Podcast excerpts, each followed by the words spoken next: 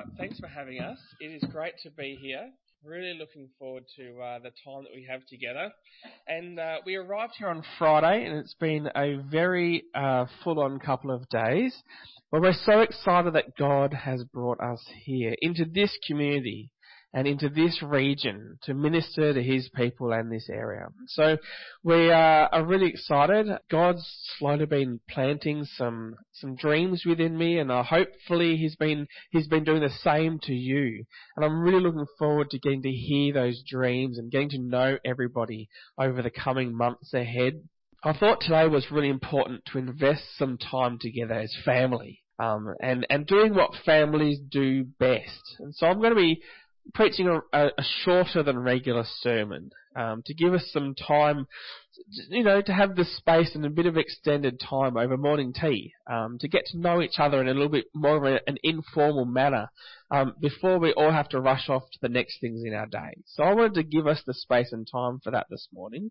And so speaking of family, God's really been laying that word on my heart.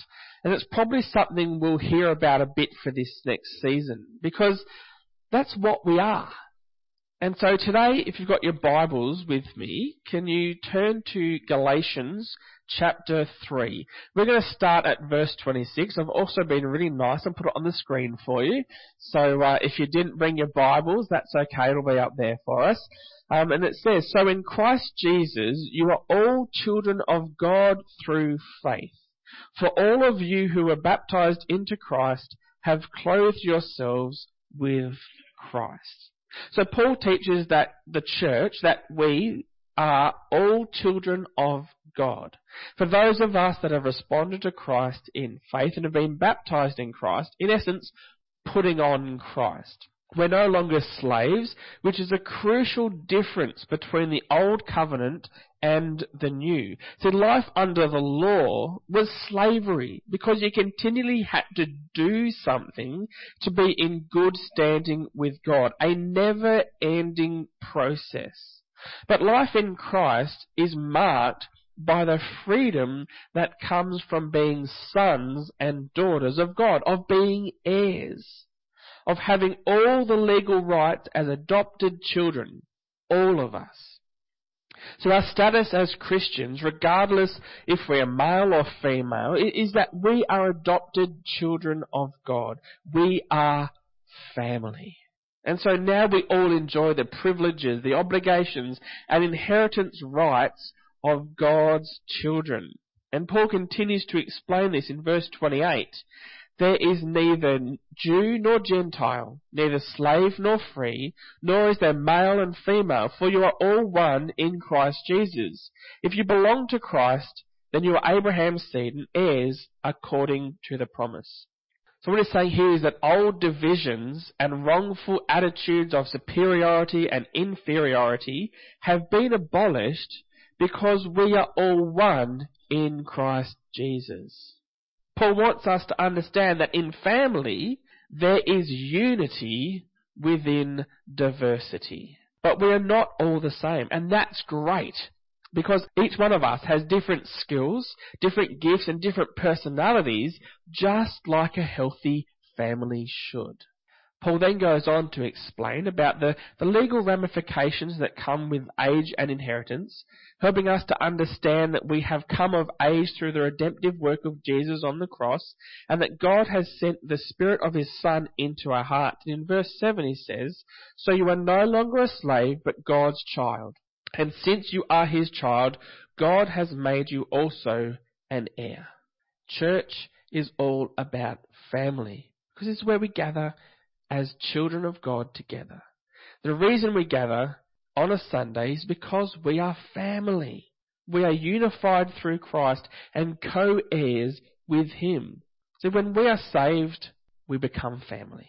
Regardless of our age, we are brothers and sisters. No one is more superior to anyone else. No one is more inferior to anyone else. Just because my title is Pastor Aaron doesn't make me any more important than if my title was janitor. And I want you to also know that no one here is inferior to anybody else. Here, you are a daughter, you are a son of the Most High God. Never forget that. That is who you are. You know, some people ask, who are you? It's pretty easy to answer. I'm the son of the Most High God. I've been adopted. That's my inheritance. And you know what? We can all say that because we are family. And there's certain things about families that I want to highlight today. First of all, family values all generations. Younger people value the wisdom, experience and insight of the older generations. I've always looked with admiration towards my grandparents and welcomed their wisdom and being considerate of their needs. Uh, an interesting um, thing, on Thursday night we had our Last Supper in Melbourne, and so we went to the best burger place that you can ever see, come across in Melbourne. There's a few of them around, but they're called Yo My Goodness, and oh my goodness, are their burgers amazing. Um, I had this one called the Muffler. I don't know why it's called the Muffler, but it was beef, it was fried chicken, it was bacon, it was barbecue sauce, it was like uh, onion fries in it, and it was delicious. Oh my goodness. But here we are, right? Four generations were there. My grandfather, who's a smidge off ninety, my dad, myself and our kids, you know, and, and Kelly was there, of course, enjoying her chicken burger. Um, but there's four generations there. And my pa, who's almost ninety, whips out his phone and has the Essendon Collingwood game going on his phone so that Dad and I and him were all able to watch the footy while we're having burgers. Like, you know, the wisdom of older generations. Amen? You know, who wants to watch the footy, the, the Anzac Day clash? You want to know what the score is, don't you? Well, why not watch it? Just the fact that he was ninety and doing that was, was just encouraging, because he had the wisdom and foresight to be prepared in times of need. Uh, but also for the older generations amongst us here today, consider your role in this family's is like that of a parent or grandparent. You know, investing in your family for the benefit of the next generations and for the future of this region.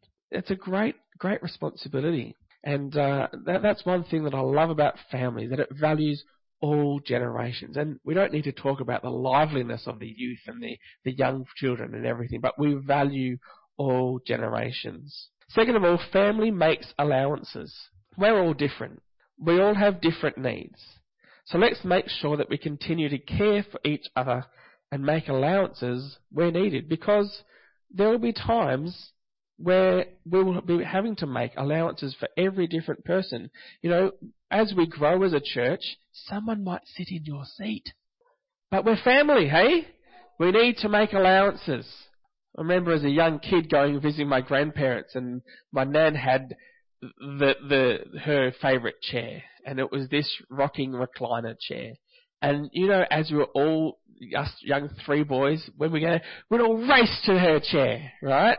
But then, as soon as you know she came to sit down, you'd move because you didn't want to get sat on. Number one, but we make allowances. There might be things that we prefer, but we're we're okay to give them up for other people because we're family.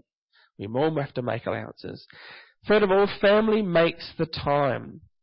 Families make it a priority to meet together, to catch up in smaller groups, in larger groups, and sometimes even in massive groups, because everyone knows that it's important to make time for family. As I said, my pa is nearly ninety. He turns ninety in June, and we're all making the trip to Melbourne at that time to meet together to celebrate his milestone.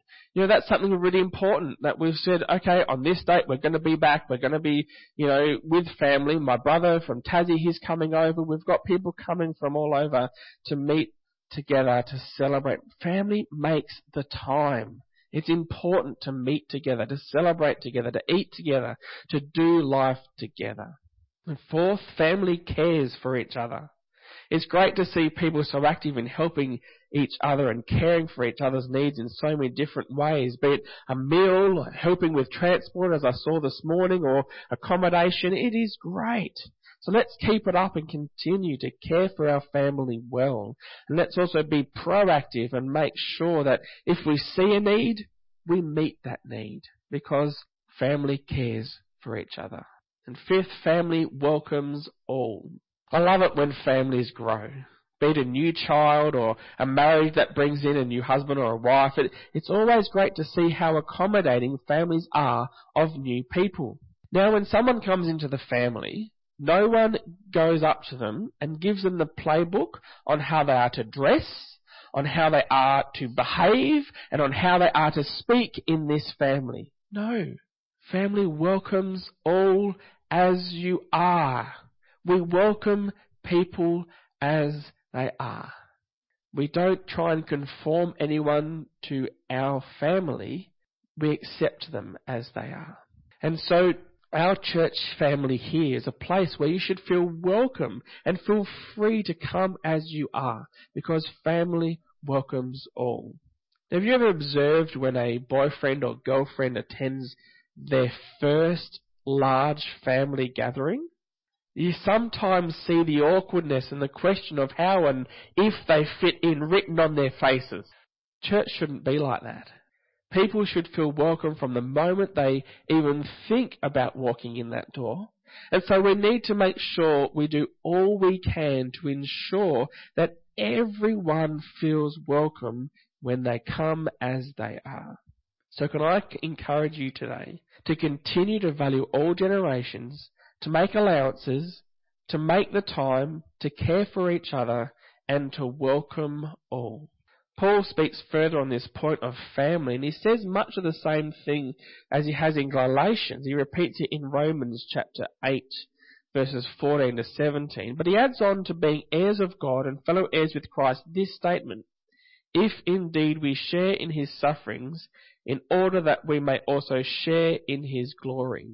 How many of you can think of times when you've been with family, when you'd say that, that you'd categorize that as suffering? I make a light joke, right? But that is sometimes what family is. It is messy, it is complicated, it is exhausting sometimes, but also, oh, what a blessing family is. I grew up in my family with two older brothers.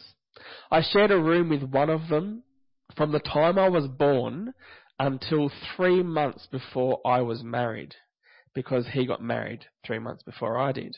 I've got such a close bond with that brother, even if he does live in Tasmania. When we get together, and even now when we both have a wife and two kids each, there is just something comfortable and familiar, something that words I, I find really difficult to actually describe.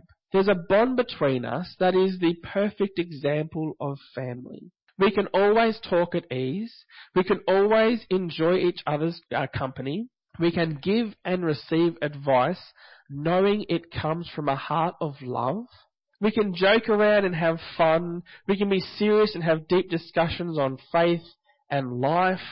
We can pretty much say anything and neither of us get offended. It's really good. And we can really have these these great times of just enjoying being family. We don't necessarily agree about everything, but we can see where the other person's coming from and take the time to understand. We've got different interests and likes, but appreciate the different flavour that each one of us brings to our family. We might not speak often, but the connection remains strong because we invest the time into the relationship at regular intervals. And every church I've been in, I have found people where I've had a similar experience. Maybe not the length and depth of a brother of thirty-four years, but that same deep connection that comes with family. And in the absence of close family here in Wangaratta for us, there's a need for all of us to be, and I'm sure we fill those needs with others because we are family. And I hope that we can, as a church, with that mandate of being family, of being the church, form strong and deep connections with each other to get to know people on a deeper level than just the footy or the weather, because we as family, we do life together. You often see the need we have for family expressed in different ways within our society. Some people find it at the local footy club or the cricket club. Some people find it at the pub. Some people find it through volunteering with organisations like S E S, St John, or, or a local social club. And yes, we find it obviously here in the church. See, God has designed each one of us to desire connection, to desire family. So let's make sure that this family is a healthy and strong family, one that people can't help but want to be a part of.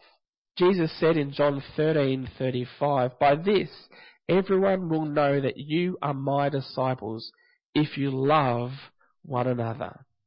What a great example for family, to love one another, and through that love, be a witness. Isn't that great? That it's loving each other that other people might know God. That's that's a great family, if you ask me, isn't it? And so you see the bonds of family grow stronger with fellowship. And so today I want to give us the opportunity to spend time in fellowship, growing and strengthening relationships, and also forming new relationships, because I haven't even shaken everyone's hand yet today. You know, so let's see if in the next couple of weeks I can make sure I've at least done that with everyone. Hopefully this morning even. Um, but yeah, we're going to sing one more song, and then we're going to go and have time just to do family, to strengthen those bonds. So let me pray. Heavenly Father, we thank you, Lord Jesus, that you go before us in all things. We thank you that you have drawn each one of us here today to celebrate being family. We thank you for the blessing that we experience from our own nucleus family. And Lord, we want to extrapolate that out into this community that we are part of here at Wangaratta Baptist Church. Lord, I thank you for the contribution that each person has in this family and the love that we all share amongst each one of us. So this morning I pray that you would bless this time of fellowship, that you would bless this time ahead, and that, Lord, we would strengthen those bonds of family, that, Lord, the love that we show would just shine out into this community, and that, Lord, people will come to know you through this family. So we praise you, we celebrate you, we are thankful for you who have brought us all together, who have adopted us as your children. And Lord, we thank you that we are sons and daughters of the Most High God. Lord, that is who we are. We are family. So we thank you, and may you bless this time. Amen.